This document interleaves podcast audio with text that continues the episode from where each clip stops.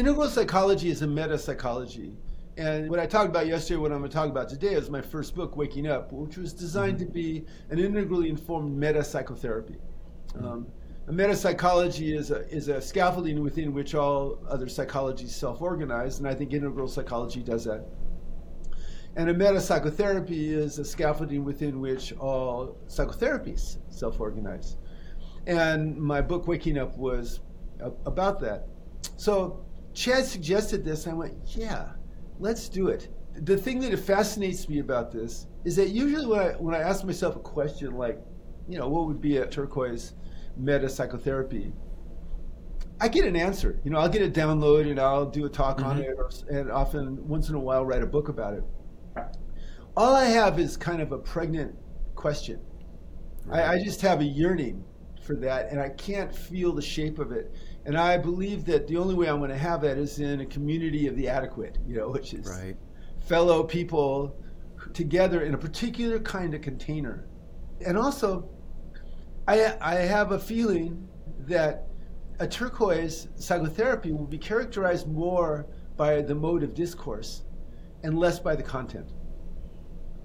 And I feel like, at least yesterday in that group, I felt like we had that mode of discourse.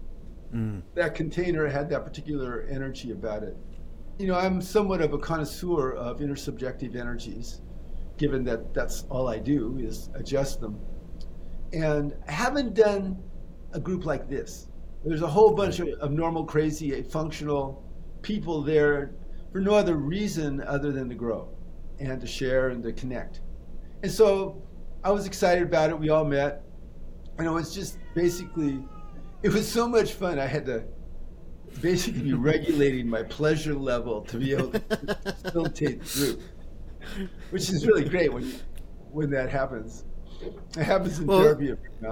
Anyway, it was, it was, it was like a, yeah, it was a, it was a really cool session. It was a really nice constellation of you know really healers in a lot of way. That's right. All, um, of, all of us. Yeah. You know, I have a super simple way of introducing quadrants to people, huh. which I, I, feel like just resonates deeply with what you're saying, and it's it's so staggeringly simple. Where you know the upper left quadrant and the upper right quadrant, all that's describing is being and doing. There this is go. how this is how an individual is, and this is what an individual does, right? So you have the intentional and the behavioral, which means that the lower quadrants, the lower left and the lower right, it's really as simple as this being together, doing together. I love that. And I think and I think one of the you know one of the things that we're going to be feeling out as this group continues sort of in the future is how exactly what is the quality of our being together and then finally what do we want to do together because yeah. obviously it's the doing together that takes all of that sort of symmetry and complementarity and mutuality that we experience as a group okay so how are we now behaving together what are we doing together what kind of artifacts are we producing etc that's where the influence moves from within the group to outside the group. One of the things I mentioned was there's a polarity here. There's a polarity between depth and span, really, yeah. right? And in order to serve the greatest possible depth, we need those kinds of boundaries. We need to feel like I can say things in confidence that aren't necessarily going to, you know, just get out there so I can be more vulnerable. I can, you know, what have you depth requires sort of that kind of container. Whereas span, you know, this the span project is like we want these conversations to serve something greater than ourselves and greater than this group to exert real influence in the world. Well, that kind of moves over into a, a more, you know, transparent model. Right, where like we want as much of what we do together to be public and to be visible to people. And I think part of the art of holding a group like this is figuring out how to serve the depth and how to serve the span without letting those two sort of interfere with each other. And what I really appreciated about this group that you convened is there was, you know, there's enough dexterity in that group to understand that uh, we can do both. It's not an either or. Like this is a polarity to be sort of managed and to be, you know, hopefully integrated. Because I think that's important, sort of that tension between private and public in a certain I agree. Waking Up was my vision in 2007 of an integrally informed meta psychotherapy. And the 10 books I've written since then have all been informed by these principles. And I'm going to talk about those these principles and say what they are. Mm-hmm. And those of you that are psychotherapists or helpers or healers or change workers, see if you agree with me that these things apply to all the change work and all the systems that you've done. They, they do to me, and I've studied a bunch of them, but maybe they don't with some of them. The first thing is everything is relationships.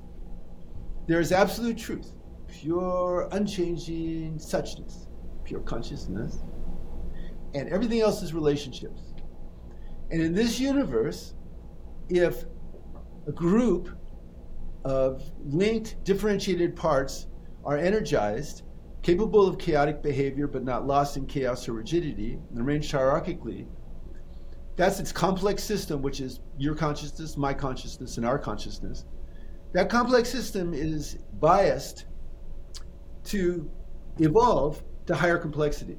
That there's self repeating fractal patterns, and every once in a while there's a pattern that's more complex, and the system will morph into that new level, and that new level will be more energy efficient and it'll look simpler. With human beings, as we evolve, we evolve towards more compassion and deeper consciousness. And you mm-hmm. can see this on most of the developmental lines, certainly all the social ones, moral ones, all that stuff. And so this led into a meta definition of psychotherapy. Psychotherapy is cultivating compassion and depth of consciousness to support healthy perspectives and actions. And more specifically, psychotherapy is co creating a culture where the client and the client's universe are cherished, where every moment is a gift and an opportunity, and where um, healthy behaviors and perspectives are considered beautiful, good, and true. There's a meta definition of change work. Okay? And what, what does psychotherapy do? What does change work do? It remediates symptoms, it enhances health, and it supports development. And how do change workers do this? Well, first of all, they relate. Every system says the relationship is the most important thing. One meta analysis said that the, in the positive variance of change in psychotherapy, 30% of it was due to quality of the relationship. So we relate. We don't just relate, we teach. Um, when I was trained in the 70s, we were supposed to teach people stuff. It never made any sense to me. I followed that for about two weeks and then never did it again. I mean, it was just obviously wrong, eh, you know. Uh, and if somebody wants to learn something that's going to help them, we can teach them. We teach them happily. In fact, a lot of psychotherapy is helping people to the point where they're willing to learn what they need to learn. Part of the way that we teach is we inspire people to be different and to take risks and to change. So we relate, teach, and inspire. And the way we inspire is we have visions of the people we work with having superior functioning, more love, more health, better relationships, more success, all those beautiful things. And those visions help inspire our clients to take the risks they need to take to change. And what do, how do we do that? We can confront people with what we believe is true about them in the universe. So we relate, we teach, we inspire, and we confront. And as we do that, we see the patterns that emerge in people's subconscious, their past, present, and future, their relationships. And with our clients, we interpret those patterns to help them understand themselves better, navigate more in their lives. But therapists don't just relate, teach, inspire, confront, and interpret. They also direct. Non directive therapy, as taught by Carl Rogers, was completely misunderstood in the 70s. It was misunderstood in that it was considered you have to not have values. When it was wrong, if you would ask Rogers, Rogers would have said the, the same thing. Of course, there's values. Now, since the values were like level six Kohlberg values, they didn't look like the kind of values people were looking at. We definitely direct. Yes, that's a good idea. I think if you did that, something good would happen. No, that's a terrible idea. Don't do that. It, it, my book, 100 Reasons to Not Have a Secret Affair, that book came out of a guy trying to talk me into for an hour why he should have a secret affair and cheat on his wife. And he finally, at the end, he was leaving, and he said, Keith, you know, why shouldn't I have a secret affair? I said, there's a hundred reasons you not to have a secret affair. He said, and he said, that'd be a great book. I gotta say that that takes some gumption to be like, I'm gonna walk into my therapist's office and convince my therapist all the reasons why I should have a secret affair on my wife. Yeah, I mean that Brian- takes that's that takes some some guile right there. That guy had a lot of chutzpah, I gotta say. Now, in an integrally informed meta psychotherapy, what are the meta states? And there are two, at least. But the two that are most important to me are one, states of health in response to the present moment. You feel generally safe, generally present, socially engaged, you're moving on the road of life, you're able to receive influence somewhat or, or a lot. And if there's problems, you try to solve them, you try to learn from what happens. That's state of healthy response to the present moment. Psychotherapy is all about helping people be in those states, expand those states, regulate to those states, like that. If our nervous system, if our shadow self, our adaptive unconscious, decides that we're threatened, feels threatened, in 40 milliseconds, we instantiate a defensive state. A defensive state is designed to is primitive state designed to protect us. Really, really was adaptive a million years ago.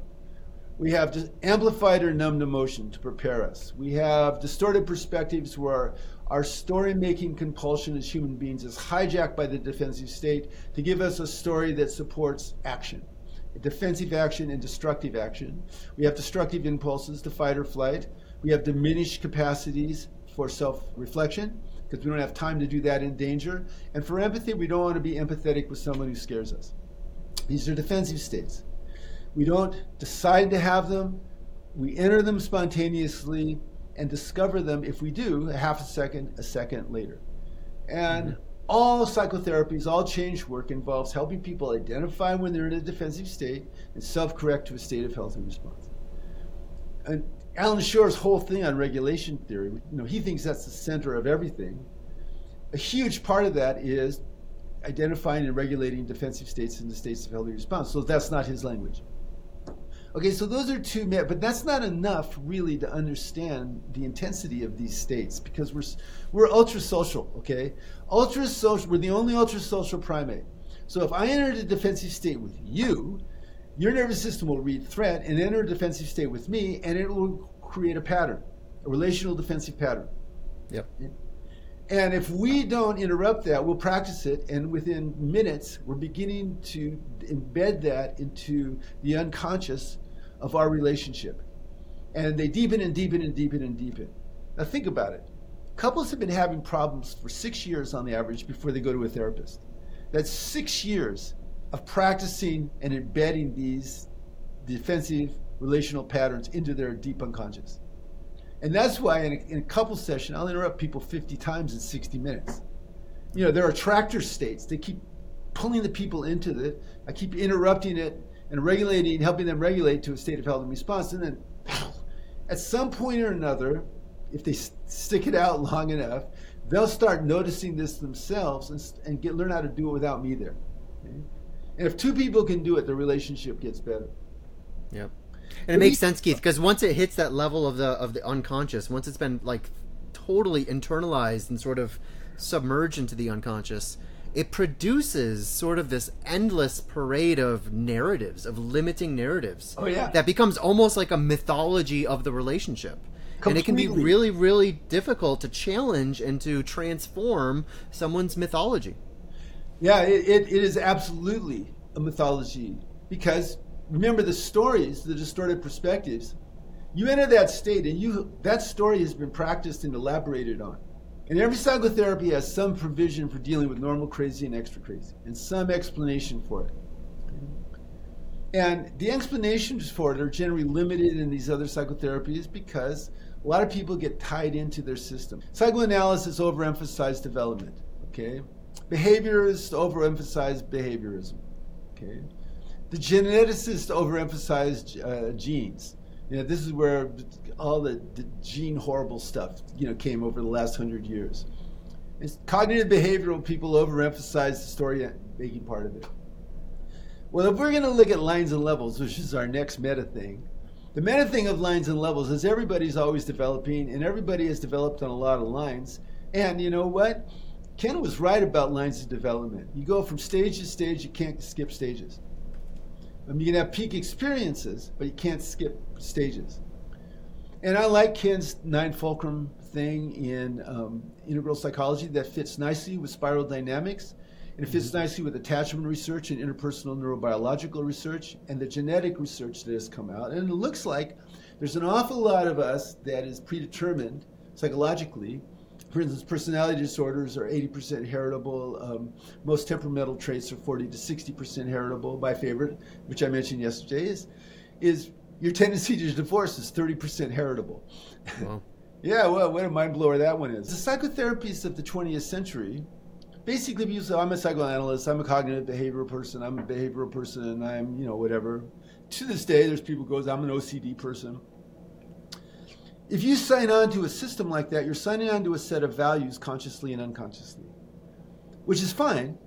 But an integrally informed metapsychotherapy says there's many sets of values and many, many sets of perspectives. And I want to tailor it to this particular person. Carl Jung, who is, of course, a visionary, said, I come up with a new psychology for every one of my clients. I loved when I read he said that, mm. because that's how it works. And as an example, I, I gave of your thing of modes of discourse. So there's mm-hmm. there's red decree, there's amber doctrine, there's umber debate, there's orange dialogue, dialogue. Mm-hmm. there's green discourse, and then there's teal dialectic. And I guess turquoise or something else, maybe what we did yesterday, maybe that's it. I, I don't have a word for it. And if I do, I got to find it with the D because so the Yeah, it's got to be it has to alliterate. That's very important. You know, we have a tradition. You know, that's that's our that's our amber self. Well, and you know, it's it, it's it's returning to a theme that we often uh, surface in these shows, which is you know you described as sort of the foundational insight of your first book, and really, arguably, of all the books that followed, which is everything is relational. Yeah. Um, every everything is relational. We know this is true in physics, right? In the upper right quadrant, an object's motion it only has motion in relation to the position of every other object sort of in its in its field right, right. this is as true for subjective realities as it is for objective realities you know i know we've we've mentioned this before in the show but we have this concept of a gigaglossary for example which emphasizes the fact that even the meaning of a word right even the sort of the the signified the experience of what is being signified when we're using a particular word changes dramatically from perspective to perspective to perspective, which means, in fact, even if we want to talk about the universe as being one single whole, one singularity of a whole, still, there are as many different enactments of the whole, there are as many different views of that whole as there are perspectives that are looking at the whole. Right? Everything is relative. There's no such thing as a being that's not connected in some way to being together. There's no such thing as a doing that is not somehow connected to a doing together. Together. And it's and it's a tremendously profound insight and you know a lot of people might hear that and be like well that sounds actually a little bit sort of green a little bit postmodern because postmodernism really likes to emphasize sort of the relativity of all phenomena that's true I, th- I think the difference here though is that the postmodern take would be everything is relative, everything is relational, therefore we can know nothing. Right? Whereas teal and turquoise say everything is relational, and therefore we can know anything. And everything. And everything.